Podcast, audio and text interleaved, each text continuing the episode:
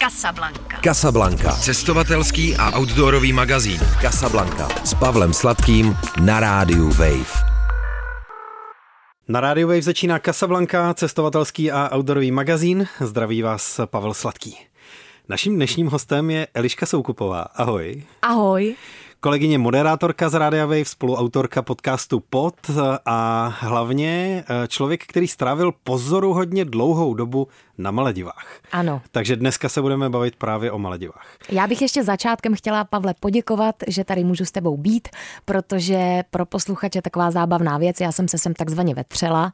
Eh, já jsem Pavla oslovila sama, že bych ráda o tomhle kraji přišla povyprávět. Takže děkuji moc, že si mě vyslyšel. Eh, rádo se stalo a eh, já jsem rád, že se lidi nabízejí eh, s náměty, že sem do Casablanky chtějí a já si potom akorát vybírám, což je luxusní pozice. a ty se naposledy vrátila z Malediv po té, co si tam strávila měsíc. Ano. Což je, jak jsem říkal, pozoruhodně dlouhá doba, když si vezmeš, jak dlouhé zájezdy tam normálně nabízejí cestovky. Mm. A to si tam ještě ke všemu nebyla poprvé. Ano. Tak jak to uh, s Maledivami máš? Já to mám s Maledivami pozoru hodně. Poprvé jsem se na Maledivy podívala před třemi lety, kdy ještě byl takzvaně těžký lockdown a já jsem rok předtím odjela na měsíc do Indie, také v zimě a vlastně mi to dalo neuvěřitelnou energii a slunce dožil na to, abych jako dožila ten, to pomalé jaro tady v Česku a říkala jsem si, že bych zase ráda někam odjela. Byl těžký lockdown, já jsem si říkala, aha, asi se nikam nepodívám a tehdy jsme se s kamarádkami domluvili, že někam pojedeme.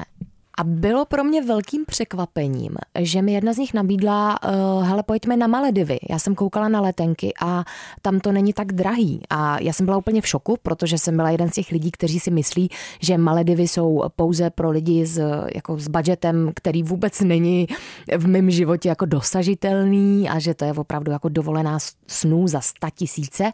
A až se jsem, provdáš za bankéře, až se tak provdám za možná, bankéře, jo. že mě tam pozve jen tak na prodloužený víkend, prostě za půl mega. A najednou jsem byla teda v šoku, že ta cena je vlastně mm, dost podobná, jako kdybych jela do hezkého hotelu někam do Egypta. Tehdy jsem tam měla na 14 dní a procestovala jsem dva ostrovy, Mativery a Ukulas, což jsou oba lokální ostrovy. K tomu se asi pak dostaneme, jaký rozdíl mezi lokálním ostrovem a právě rezortem, který stojí ty desítky, spíš stovky tisíc.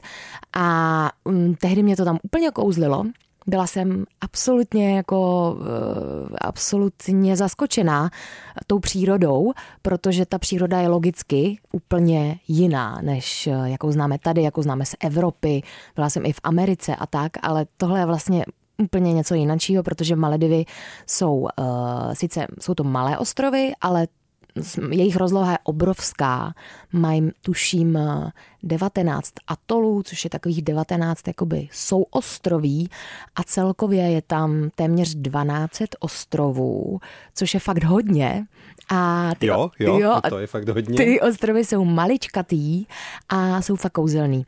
A oslovilo mě nejen ta příroda, ale oslovili mě vlastně i to, eh, jak tam ty lidi fungují, jak jsou úplně jinak napojení na přírodu než my tady, i ti z nás, kteří třeba žijou někde jakoby v lese nebo prostě blízko přírody, tak jako když máš v blízkosti les a řeky a hory, je to něco jiného, než když vyrůstáš a tím tvým pomyslným hřištěm je to moře. Takže i ten mindset těch lidí byl fakt jako rozdílný. Rozhodla jsem se o rok později, že se tam chci znova vrátit a tentokrát, jelikož uh, i tančím a věnuju se prostě pohybu, tak jsem s mojí kamarádkou, kolegyní Ludskou Ginger Molčániovou uh, tam zorganizovala, nazvali jsme to Diva Retreat a byl to prostě takový soustředko pro holky, kde jsme cvičili, tancovali a tak dále. A během toho jsem objevila další lokální ostrov, který se jmenuje Mafuši a to je nej, jako, říká se o něm, že to je ostrov, který je nejvíce turistický, což pro nás zní jako hrozně, jo, že jako červená vlajka úplně, pane bože, nehnu se, ale nejvíce turistický znamená, že na tom ostrově je třeba 8 hotelů, což je jako fakt málo. A že prostě je tam ne jedna restaurace, ale je jich tam třeba jako deset. Jo, takže v tomhle slova smyslu je nejvíce turistický. Zároveň hodně maledivčanů jsou uh, umělci, věnují se prostě buď hudbě, nebo malbě, nebo zpěvu a tak dále. Takže tam je bohatý kulturní program na to, jak je to malinkatý ostrov a tak dále. A ten ostrov eh, mě fakt oslovil a cítila jsem se tam hrozně dobře. A tak jsem se rozhodla tento rok se tam vrátit na měsíc a no, takže jsem trošku moc dlouho mluvila. Promiň, tak, takže proto Maledivy.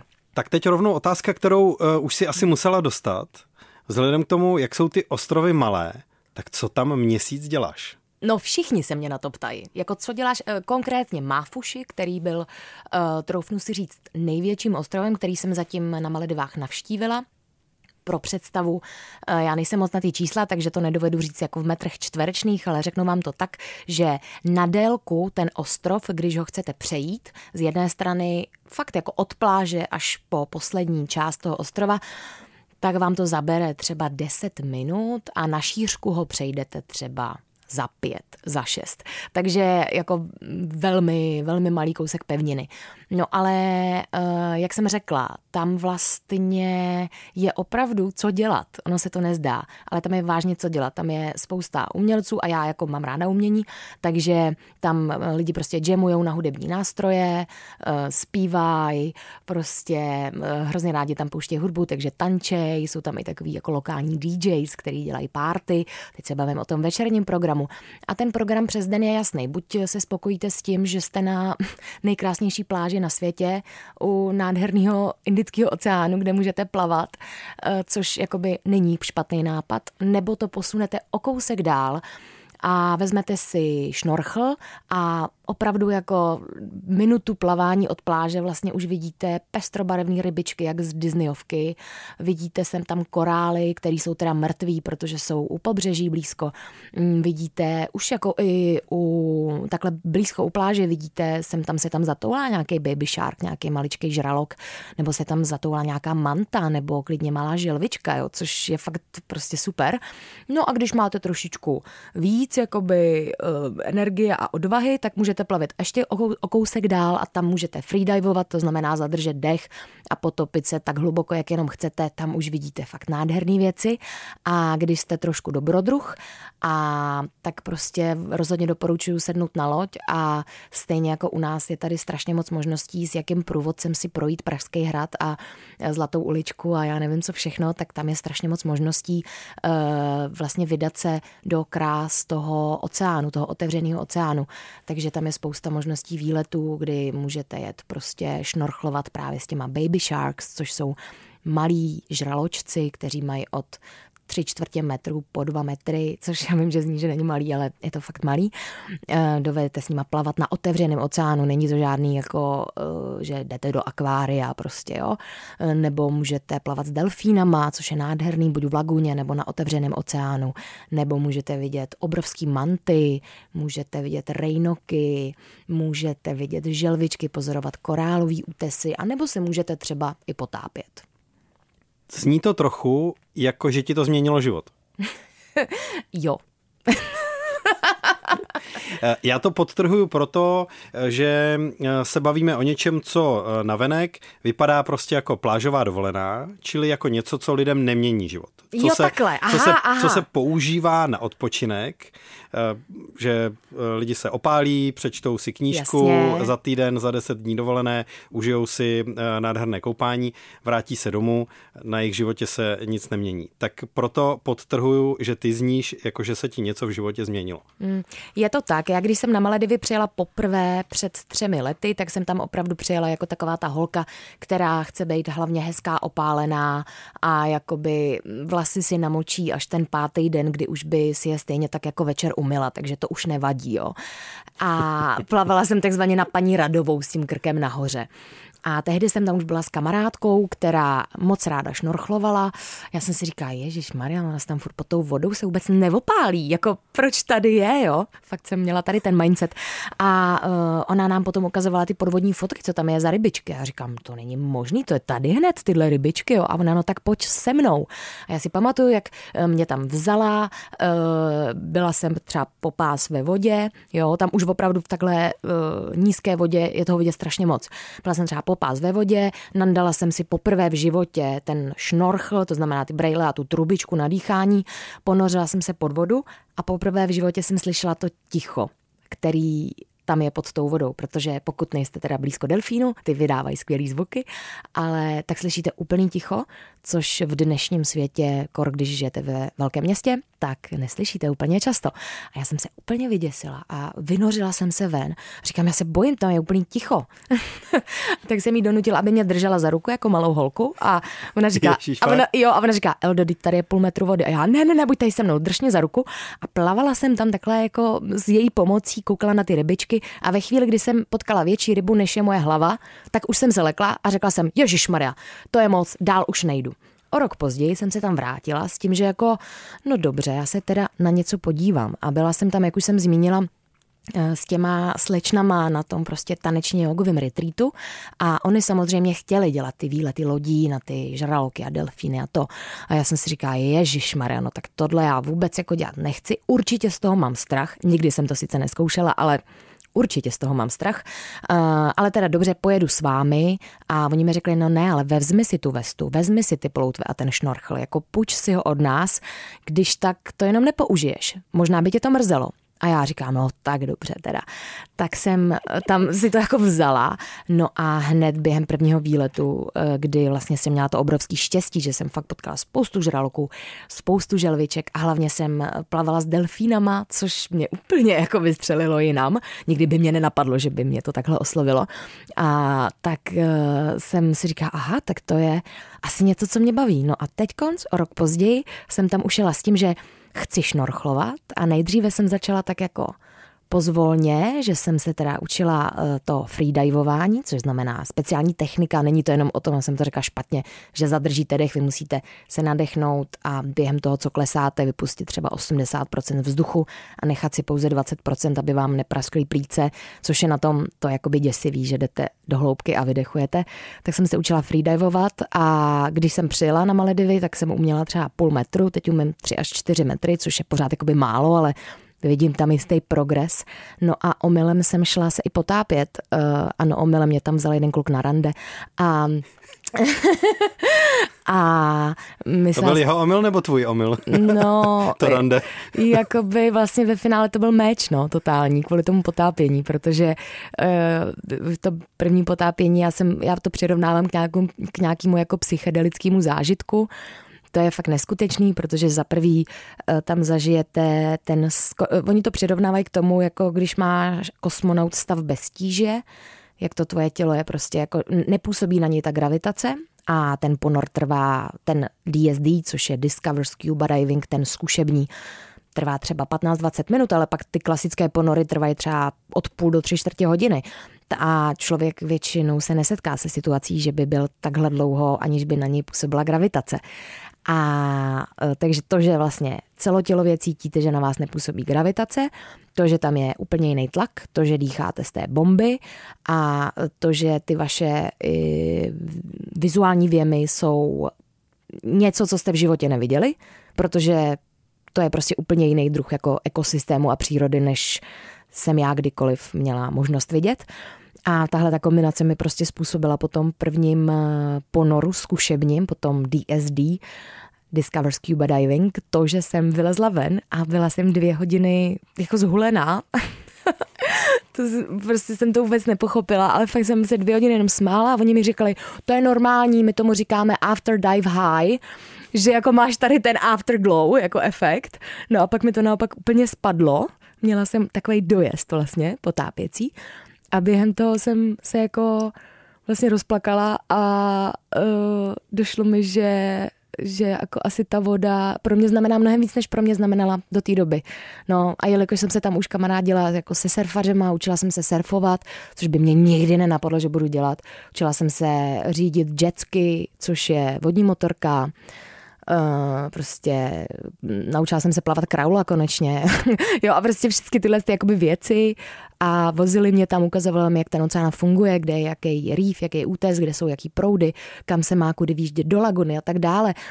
Já bych to přirovnala k tomu, jako že kdybych člověka z Maledivy vzala sem do českého lesa a řekla mu, hele, jehličnatý stromy, listnatý stromy, tohle je smrk, tohle už je borovice tak ten člověk na to kouká a vůbec to jako neví. A my to takhle stejně máme s tím oceánem, mám pocit, jo, protože mm, spoustu věcí, které mi ti místní jako říkali o tom oceánu, tak pro ně je to úplně samozřejmý, protože to je to hlavní místo, o kterém se něco učej. A my o tom nevíme vůbec nic a je to strašně zajímavý. Ty už si to naťukla. Je důležité rozlišit, které ostrovy jsou s rezorty a které jsou lokální, eh, jak se tomu říká. Čím se ty ostrovy liší, eh, v čem jsou lepší ty, co jsou lepší a jak si vybírat, jak se zorientovat eh, v jsou ostrovy, které má 1200 ostrovů.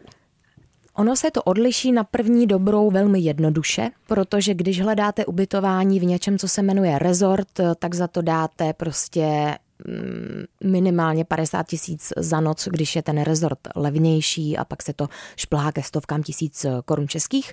A když hledáte ubytování na lokálním ostrově, tak ty částky jsou jako srovnatelné s nějakou jinou mořskou destinací.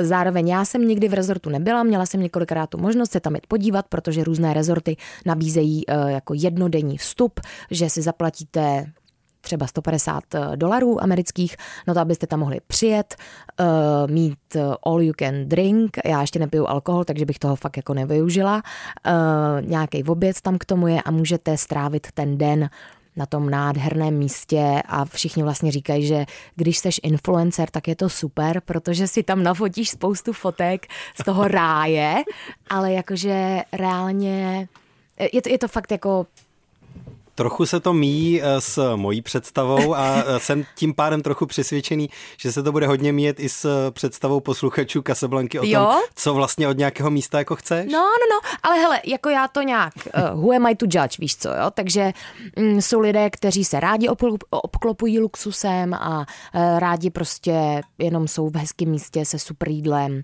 a tak dále moje volba to není. Takže i když jsem tam jako měla možnost jet, tak pro mě bylo mnohem jako lepší si za stejnou cenu zaplatit fakt nějaký jako vymakaný výlet prostě na přírodu mořskou, protože to je něco, co mě zajímá.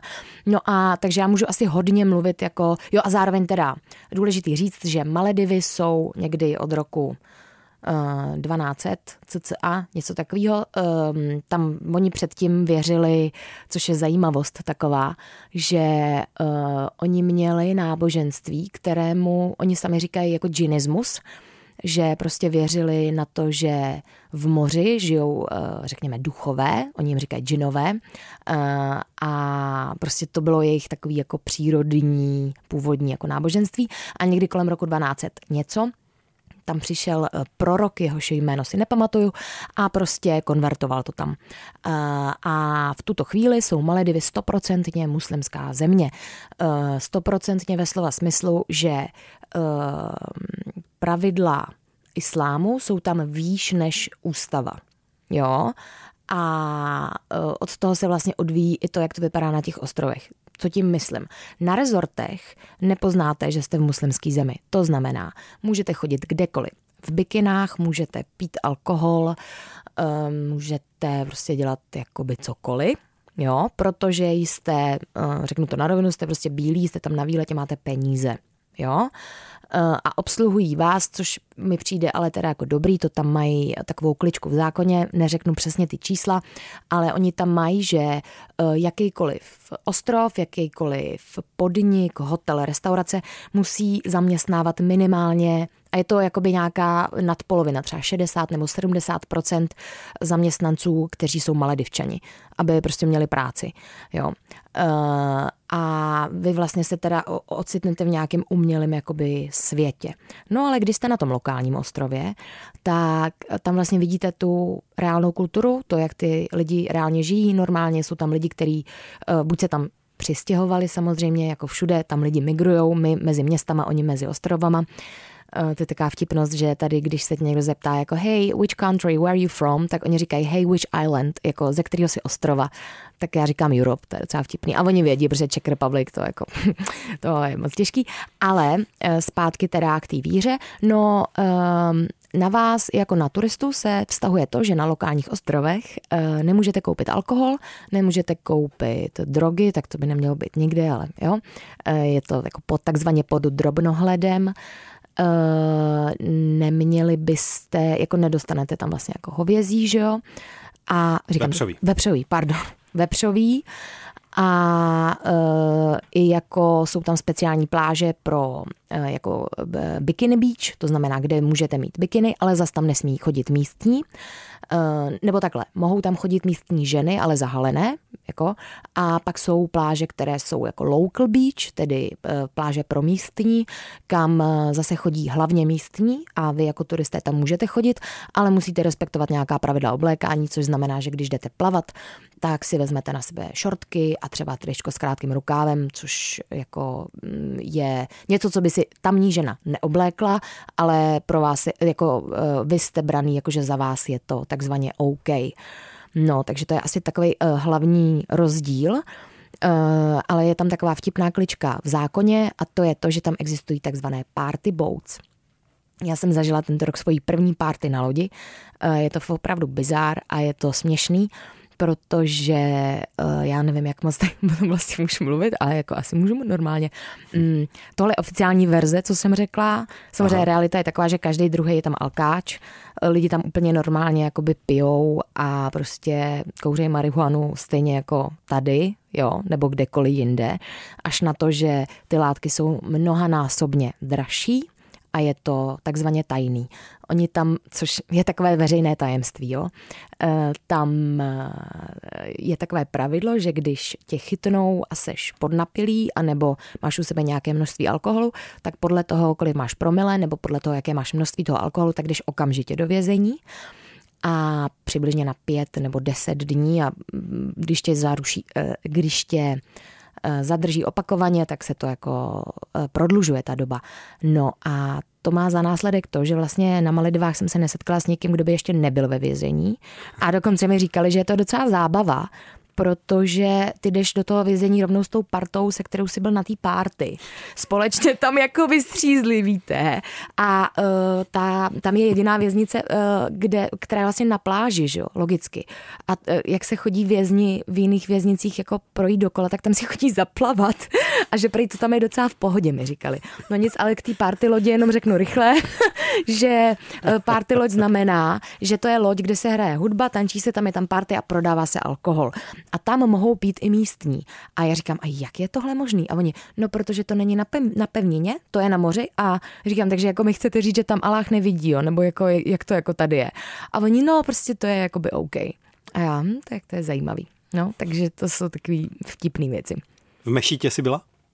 V Mešitě jsem nebyla. Já obecně, když takhle cestuju, tak já nechodím do uh, budov, které jsou náboženský, pokud mě tam nevezme někdo z místních, protože je mi to takový nepříjemný, že bych jako turistka tam šla, fotila si to a koukala a jako eh, když té víře jako nerozumím a já jsem ateistka s respektem ke všem náboženstvím, ráda to zkoumám, takže třeba když jsem byla v Indii a už jsem se skamarádila s místníma Indama, kteří mě jako vzali do nějakého šr, uh, šrámu a šrámu, nebo mě vzali do nějakého jako chrámu a vysvětlili mi, co jak se dělá, provedli mě tím, ukázali mi třeba, jak se za něco pomodlit nebo jak něco obětovat. Mile ráda to vyzkouším, ale uh, tuhle možnost jsem na Maledivách neměla, protože tam většina lidí jsou, oni tomu říkají Friday Muslim, páteční muslim, což znamená, že jako celý týden, když jsem byla na těch menších ostrovech, na Mativerina a na Ukulasu, tak ta modlitba, teď se omlouvám, nevím to přesně, šestkrát, sedmkrát denně, jo, něco takového. Pětkrát by to mělo být, Pětkrát? Hmm? Tak pětkrát, dobře. Před svítáním Vím, že mi to přišlo furt, jako, že to tam houká. Jo, a vždycky to jakoby zahoukalo a obchody najednou zavřený, tohle, oni zmizli pomodlit a zpátky, v noci kvůli tomu vstávali a tak dále. No a když jsem byla teď tady na Mafuši, tak tam pořád slyšíš, jak houkáme mešita, že už jako se tam děje ta paráda a všichni vesele dál pracujou, sedějí tam, prostě dávají si kafíčko, tak jsem se jich ptala jako, a nejste vy teda všichni muslimové? A oni, jo, jo, jo, my jsme jenom jako, no my tomu říkáme Friday muslim, že jako v pátek jdeme. To se počítá, to je něco jako naše nedělní mše. No, takže jelikož jsem se tam nesetkala s někým, pro koho by ta víra byla tak důležitá, aby mi chtěl jako ukázat to svoje místo náboženský, tak jsem neměla možnost jít do mešity. A ta yoga, kterou občas zmiňuješ, mm-hmm. má pro tebe nějaký spirituální rozměr, anebo je to tělesná záležitost cvičení? Hmm, má pro mě spirituální rozměr, no. To, co mě úplně zaskočil tuhle otázkou. Eh, já jsem k józe eh, našla cestu až v posledních třeba 6, 7, 8 letech, něco takového. Já se tělem mým zabývám už jako od 12 letého věku, kvůli tomu, že tančím prostě a různě jako zkoumám různé taneční metody a techniky. A vždycky, když jsem šla na jogu, která mi byla takzvaně doporučovaná, protože je to zdraví, i se protáhneš, i se posílíš, tak jsem u toho měla takový ten pocit jako bože, to je nuda neskutečná a taky jsem ještě nebyla schopná vůbec pracovat se svou myslí. No a když jsem právě před těma asi 7-8 lety měla nějaký důležitý, eh, nebo důležitý velký úraz kolene a nemohla jsem téměř moc jako nic dělat, tak jsem na tu jogu začala chodit jako, že to je jediná možná aktivita, která je mm, o trošičku jakoby méně nudná než třeba rehabilitační cvičení. A eh, tehdy jsem až objevila její jako duchovní rozměr a v posledních letech se Joze věnuju čím dál tím víc a mimochodem teď vlastně jsem započala svůj yoga teacher training, no. Takže teď už se jí jako věnuju docela hodně, no. Takže ano, má pro mě spirituální přesah, eh, má prostě. Eh, já už jsem říkal, že kromě toho, že jsi eh, kolegyně moderátorka tady z Radia Wave, eh, tak si taky spoluautorka podcastu, hodcastu pod. Hodcastu pod, ano. ano. Společně s mým kolegou Karlem Vladikou. Přesně tak, kde se bavíte o sexu, sexualitě, tělesnosti a spoustě souvisejících věcí, což je téma, které my tady v Kasablance probíráme hrozně málo. Fakt, to je no, škoda. Je to možná škoda. Ano, já souhlasím. Uh, takže chci vyzkoušet, jestli tobě se o tom mluvit chce.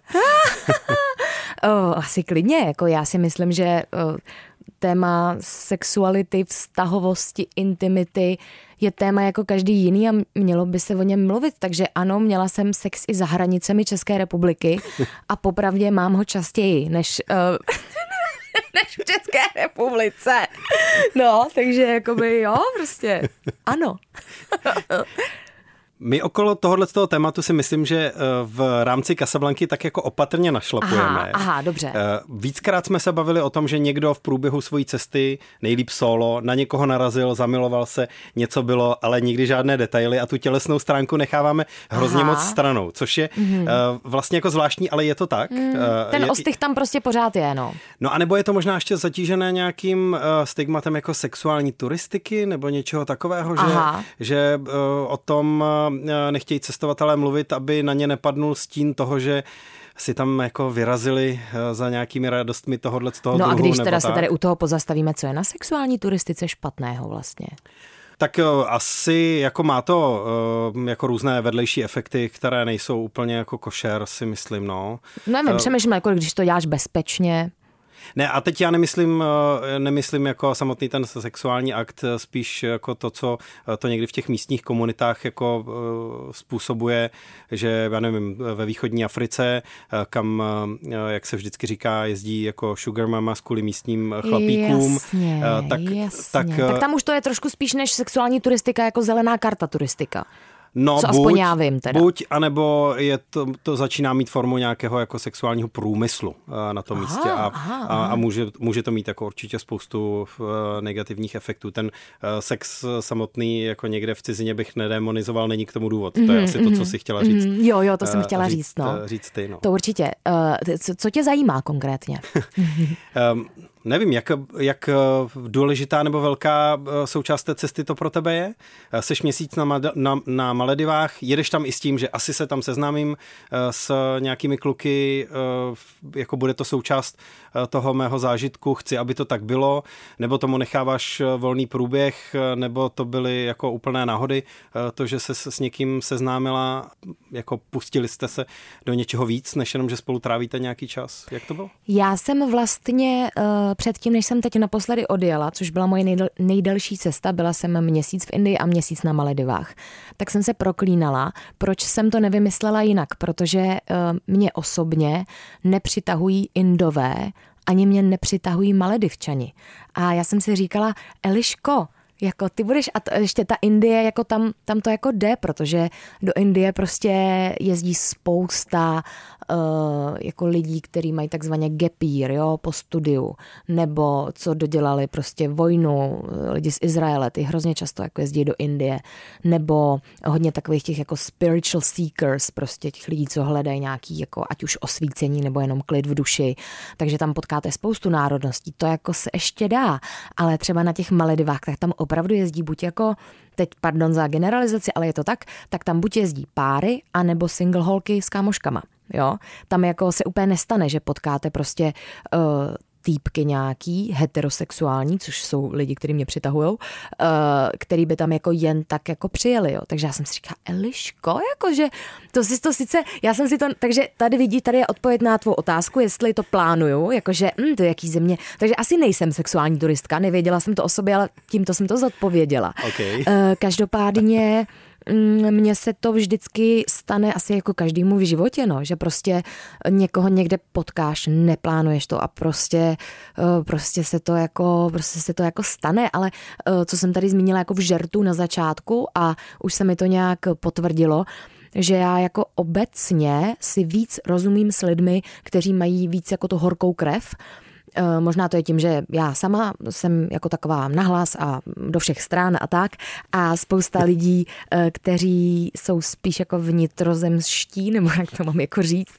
tak je to možná okouzlí na začátku. Myslíš vnitrozemští, myslíš introverty? Nebo... No, jako ne introverti, ale uh, prostě uh, jako lidi z měst, kde jsou křižovatky a beton a uh, jako telefony a firmy a iPhony a prostě, jo, takový ty jako víc jako racio lidi tak ty možná jsou ze mě nadšení, ale posléze si jako řeknou, ježiš, to je nějaký moc divoký tohle, doufám, že se sklidní. To byl asi jenom začátek, ale já jsem taková.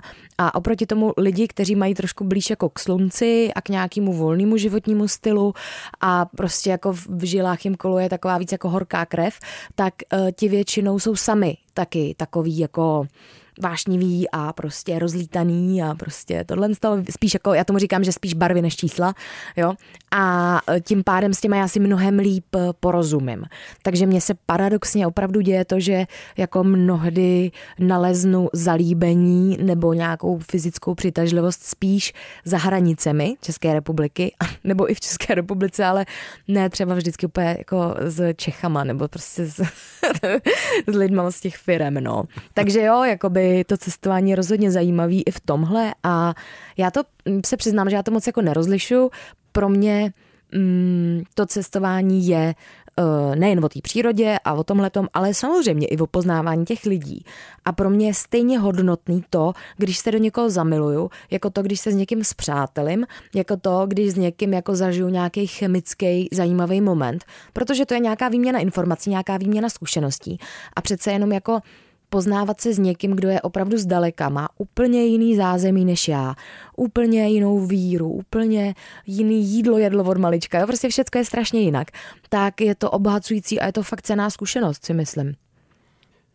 Narazila si u někoho z těch lidí, se kterými se jako dostala do užšího, bližšího kontaktu na nějakou kulturní bariéru, něco, co by si říkala, ten člověk je fakt fajn, trávíme spolu uh, nějaký čas, máme spolu sex a tak dál. A po několika dnech třeba narazíš na něco, říkáš, ale tohle jako je přece jenom něco, co nás nějak dělí, nevím. Eh, tak napadla mě eh, jako taková věc, eh, která je docela vtipná, protože u nás, alespoň jak já to vnímám ve své sociální bublině, tak když je muž nad 30, řekněme, v nějakém velmi intenzivním kontaktu se svou maminkou, případně eh, nechává maminku, aby za ní rozhodovala, kam může jet, kam nemůže jet, eh, musí jako hlásit věci a tak dále, tak si dost často jako lidi říkají, ježiš, tak to je mamánek, to je takový jako by trošku moc. A to je tam oproti tomu jako na velmi každodenním jako pořádku, že jo? protože tam sice ono, sice zvenku, takhle, ta víra, prostě islám celkově je hrozně rozdílný na různých, na různých kontinentech, na různých zemích, v různých městech, v každé domácnosti. Všude se to vnímá jinak. Jo. Takže já to, co budu říkat, tak říkám z mojí zkušenosti a pouze jenom z ze zkušenosti lidí, který jsem potkala, vůbec to nechci generalizovat, ale u těch lidí, se kterými jsem se setkala, ať už jako, že jsme byli přátelé, nebo třeba se mezi námi vyvinulo i něco jako romantického, tak uh, o nich je to hodně o tom, že sice ta žena musí chodit zahlená, sice ta žena má omezená práva oproti mužům, můžeme si o tom myslet, co chceme, ale když se přijde domů, tak ona je ta, kdo drží ty otěže, eh, ona je ta, která vlastně vede celou domácnost. A uh, její děti i její manžel se jí zodpovídají takovým způsobem, že u nás bychom to nazvali jako, že to je prostě úplně tady jakoby Scotland Yard, jo, jako, že to prostě není možný tohle. A oni to tam jedou docela jako hustě, takže uh, to že se vás týpek, který ve vás jako nalezne zalíbení, eh, hnedka jako představí mámě, minimálně online přes call, je úplně normální, což pro člověka evropsky smýšlejícího může být pane bože, on si mě chce vzít, jako co dělá, když jsme se spolu dvakrát vyspali, jako proč, proč mě tady ukazuje mámě. Ne, to je normální, my spolu trávíme čas, jsi mi sympatická, jsi fajn, tohle je moje máma prostě, seznamte se, jo, eh, každý víkend jedu za mámou, nebo prostě mám, jako, eh, jako že tenhle ten velký vztah jako eh, k těm maminkám je docela vtipný, no a zároveň taky, ale to už pak se vztahuje spíš jako na Indii, tak tam jsem jako říkala pro zasmání, ale je to pravda, jo, že první otázka, na kterou se tě zeptají, jako je uh, hey miss, which country, jakože ahoj slečno, která země, tak já říkám Europe. Druhá otázka je uh, are you married, jo, seš vdaná, já řeknu ne a oni mi řeknou what happened, co se stalo. A já jsem tam poprvé jela po brutálním rozchodu, takže jsem vždycky říkala, já prostě si mám těžký v životě. A oni úplně, potom pak už jsem říkala, no husband, no married prostě. Není koho, tak si nikoho nevezmu, že jo. A oni, to není problém, hele, mám bráchu, který jo, nebo mám bratrance, který nebo, nebo, nebo. A ty ne, moment, já jako nemám lepru, nebo jako já nemám jako tady, že mi chybí končetina, já nepotřebuju jako najít ledvinu. Já jsem v pohodě, já jsem single a jsem s tím jako OK. A oni, no ale to nemůžeš mezi lidi takhle. To jako nejde, jo, protože je ti na 20 a nejseš vdaná. Já jsem byla opravdu v menších městech, jo, samozřejmě v Bombeji, prostě v Dili a takhle, v Bangalore, prostě ve větších městech už taky to mají trošku víc open-minded, i když to říkají oni, ale realita je teda docela pořád hustá. Uh, takže to se mě tam hodně snažili zachraňovat, no. Třeba mě jednou pozvali na indickou svatbu a já říkám, že to je skvělý, tak já tam půjdu. A oni, jo, hele, a poješ tam s naším bratrancem, který, a já, no moment, já tam nepůjdu s nikým, já bych se tam přišla podívat. A oni, a ty tam nemůžeš jít sama. A já si děláte prču? Jako, ty mě tady chceš pozvat jako moje kamarádka na svatbu a já tam nemůžu jít jenom proto, že nemám nějakýho týpka jako a nemůžeme zalhat, že, že mám manžela doma a oni, no tak to ne, teda to se nedá. Takže jo, ty kulturní rozdíly jsou veliký. A uh, mně došel jeden rozdíl, který bych tady vlastně chtěla říct nahlas. Uh, jak jsem říkala, že mají ten speciální vztah k těm matkám, jo, bla, bla, bla, tak to jako potom se nese naštěstí, že mají tenhle speciální uh, vztah k těm ženám, které se jim líbí. To znamená, že já jsem v životě nezažila pozornější muže, ať už se jedná o to, že tě odvezou, přivezou, eh, tady pozvou tamhle, tohle, ale takový to, že oni opravdu poslouchají. Oni vědí, co si říkala, tím pádem ti dovedou udělat úplně nádherný překvapení, krásný pozornosti a potom, když se třeba ocitnete i v nějaké milostné chvíli, tak já jsem v životě nezažila pozornější milovníky, než eh, právě lidi v těchto končinách. Na Maledivách. Ano. No ale teda jen mimochodem eh, konečně až při mé třetí návštěvě teď Malediv jsem se konečně setkala jako s queer osobama z čehož jsem měla velkou radost, protože tady v Česku, když jsem, tak eh, velkou část mojí sociální bubliny tvoří kvír lidé. A hrozně jsem jako, eh, bylo mi jasný, že to tam mají těžký, jo, protože ty pravidla jsou prostě neúprostný tam, ale konečně jsem se s nima mohla setkat a to bylo teda tvrdý, no, to opravdu není, není, není hezký pohled. A i protože to tam miluju, na těch Maledivách je to tam skvělý z spoustu různých důvodů, tak vždycky říká někdo jako, no, ty by se tam chtěla nejradši odstěhovat a tak. A já říkám, hm, nemohla bych se tam odstěhovat, protože já bych prostě eh, tím, že bych se tam odstěhovala, tak bych eh, dávala najevo, že souhlasím s tím, jak se chovají prostě eh, ke kvír lidem nebo i vlastně prostě k ženám obecně a tak dále a s tím já prostě nesouhlasím. Když víš, že se tam neodstěhuješ, hmm. víš, že jsou to jenom jako návštěvy, retreaty pro tebe, ale do někoho se zamiluješ, tak bereš to rovnou tak, že si jako řeknete, hele, je to jasné, že to je na pár dní? Protože za dva týdny mizím domů? Eh, nebo zůstaneme v kontaktu a uvidíme, nebo necháváš tomu nějaký otevřený obzor? Uh, takhle, Pavle, při té tvé otázce jsem si vzpomněla na to, že jsem včera psala sms mému terapeutovi, že bych se s ním chtěla sejít. Uh, já ti na to budu schopna odpovědět. V druhém díle? A v druhém díle Casablanky. Uh, je to upocená Casablanka. Uh, takhle, já jsem naštěstí uh, já nevím, jak na to odpovědět teď konc. Dohnal jsi mě takzvaně do úzkých. V této, to nebylo záměrem. A... V této situaci jsem se ještě neocitla, ale je pravda, že momentálně řeším to, jak moc moje srdce a moje duše přilnula k moři, které zde v Praze, kde tvořím a žijí, není. A to ještě jsem se jako, to v tuhle chvíli jsem zamilovaná do oceánu. To je jako fakt, jo. A mám tam spoustu přátel, Eh, se kterými mám jako různě hluboké vztahy a cítím tam fakt takový, jako že to mám takový trošku jako druhý domov, i když to zní bláznivě, ale fakt to tak jako je. A sama v sobě to teď řeším, protože vím, že to, že žiju a pracuju a tvořím tady a eh, ze všech sil si naškudlím na to, že tam jedu na dovolenou, je pro mě v tuhle chvíli málo. Ale nemám to ani tak, že bych se chtěla odstěhovat. Eh, já nevím, co se životem, teď já jsem v lese, no prostě úplně na rovinu, já nevím, co tě na to mám říct, no. Takhle to mám. Pojďme se teďka na závěr vrátit zpátky pod vodu, eh, protože ty euforické stavy, eh, které si popisovala po tom vynoření, já trochu znám a jo? vím, jako Taky se o čem potápíš? mluvíš. Mám pár ponorů za sebou. Nepotápím se, to ne, bohužel nemůžu říct. Ježíš, tak to potom pokecáme. Ale, ale ten, ten naprosto euforický vsta, stav, eh, já to mám zachycené i na nějakých fotkách, kdy jsem zpátky na palubě, ještě ten neopren na sobě a mám takový jako výraz, eh, který jsem patrně měl eh, jenom po té, co jsem skákal padákem a mám taky čerstvou fotku ještě s vlasy rozfoukanými od větru těsně po přistání. Člověk se ocitne někde jako opravdu trochu jinde.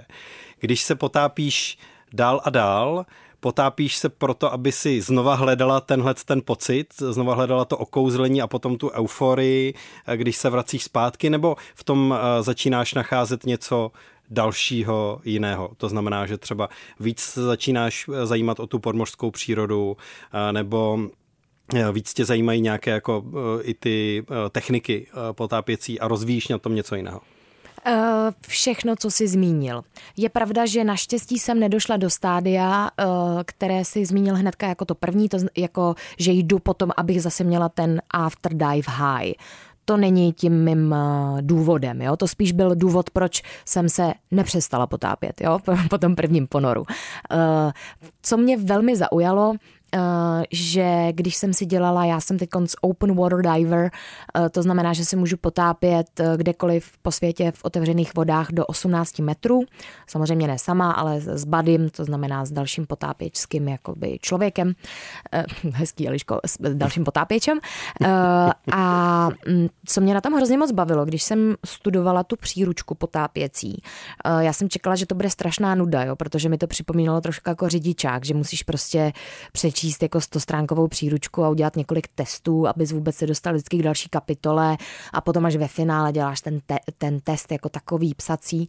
Ale mě to vlastně hrozně bavilo, protože v té uh, příručce potápěcí se dozvídáš nejen věci jako z fyziky, což já jako uh, herečka, tanečnice, moderátorka, prostě mé znalosti fyziky jsou opravdu malinké, takže jsem se dozvídala o tom, jak je to s tím tlakem pod tou vodou, jak je to s tím kyslíkem, jak prostě na to tělo reaguje a proč ty orgány a tak dále. Bylo to pro mě nesmírně zajímavý. Jo.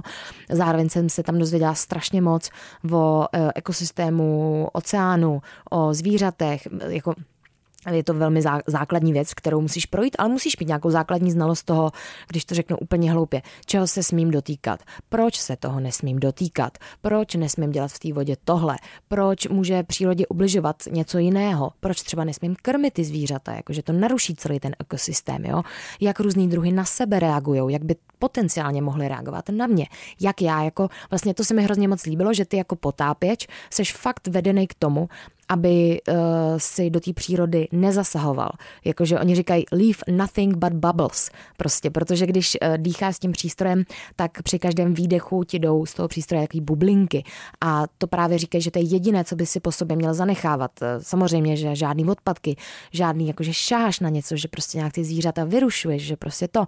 A mně se na tom právě hrozně líbí to, to poznání té vlastně divoké přírody, protože uh, já jsem asi nikdy nebyla v divoké přírodě oproti tomu oceánu. To je fakt to nejdivočejší, co jsem kdy viděla, protože hm, tak zoo vůbec neberu vážně. Jo, v lese OK, to se dá brát jako divoká příroda, pokud teda, jako, to je fajn. Eh, v džungli, džungli, džungli jsem nikdy nebyla, z toho mám nějaký respekt, protože se přiznám, že z některých zvířat mám trošičku strach, a tohle je opravdu jako panenská příroda, neporušená příroda. Ty, uh, ty zvířata, já vždycky říkám, oni tam mají úplně vlastní život, oni tam mají úplně vlastní systém. To je jako svět sám o sobě. Oni tam jedou ty dálnice, teď vidíš ty, ty zvířata, jak prostě, já úplně miluji, jak ty rybičky jsou v těch hejnech a jak se ty hejna různě jako pro, uh, pro, pro, jak se řekne, promíchávají? Promíchávají a zároveň se potkávají a jako nikdo do sebe nikdy nenarazí, všechno má nějaký systém, některé ryby jsou rychlejší, některé pomalejší, jo a eh, koukáš tam na to a fakt seš návštěvník a můžeš pozorovat něco zvenku, takže mě každý další ponor, který jsem vždycky dělala, pro mě byl jenom, uh, že se strašně moc těším na to, co uvidím a nikdy mě to jako nesklamalo, protože jsem velmi needukovaná v tom, eh, co ten oceán nabízí. A vždycky jsem si úplně popravdě, když jsem koukala na nějaký dokumenty, který se, eh, jako který zobrazovali oceánský ekosystémy, tak jsem si vždycky říkala, no to je nějaký přibarvený, jo, to je vystřihli tam tuhle pěknou rybičku, ale jako vždyť já přece jsem byla tady v Chorvatsku, já vím, jak to moře vypadá, jo. Jako, ale je to tak prostě, každý vycházíme ze svých zkušeností. Takže najednou, když ty opravdu víš ten oceán, který je teď jako na těch Maledivách, je to fakt super, že tam ta voda, i když seš jako, já jsem byla v maximu asi 28 28 metrů, ale to, je, to nesmím, já smím jenom do 8, ale asi maximálně ve 28 metrech, tak tam pořád je světlo poměrně. Uh, tam jako vidíte to hodně a je to fakt hustý, nebo třeba to, že se někdy, oh, teď jsem si to nepamatuju z té příručky, ale myslím si, že kolem kolem 20 metrů se začnou měnit barvy. To znamená například, že eh, ze červený se stane zelená a jsou tam ještě jiný další barvy, který jako to. Takže já, když jsem se tam škrábla o nějaký korál, nějak jsem omylem se blbě otočila, tak jsem tady měla prostě škrábanec a bylo to zelený, úplně zelený. A já říkám, tyjo, naštěstí už jsem četla tu příručku, takže jsem věděla, o co jinak bych úplně spanikařila, že jo. Ale eh, jo, i vlastně to, že jsi tam v tom tichu a musíš se dorozumívat bez slov pomocí té jako potápěčský znakový řeči, řekněme, a tak dále, tak to je fakt super. Hostem Kasablanky byla Eliška Soukupová. Díky děkuji moc. moc, Pavle, moc si toho vážím, děkuji moc, že jsem tady mohla být. Měj se dobře, ahoj. Ty taky, čau. Casablanca. Casablanca. Cestovatelský a outdoorový magazín. V džungli, v poušti, uprostřed oceánu. Poslouchej Casablanku jako podcast. Kdykoliv a kdekoliv. Více na wave.cz lomeno podcasty.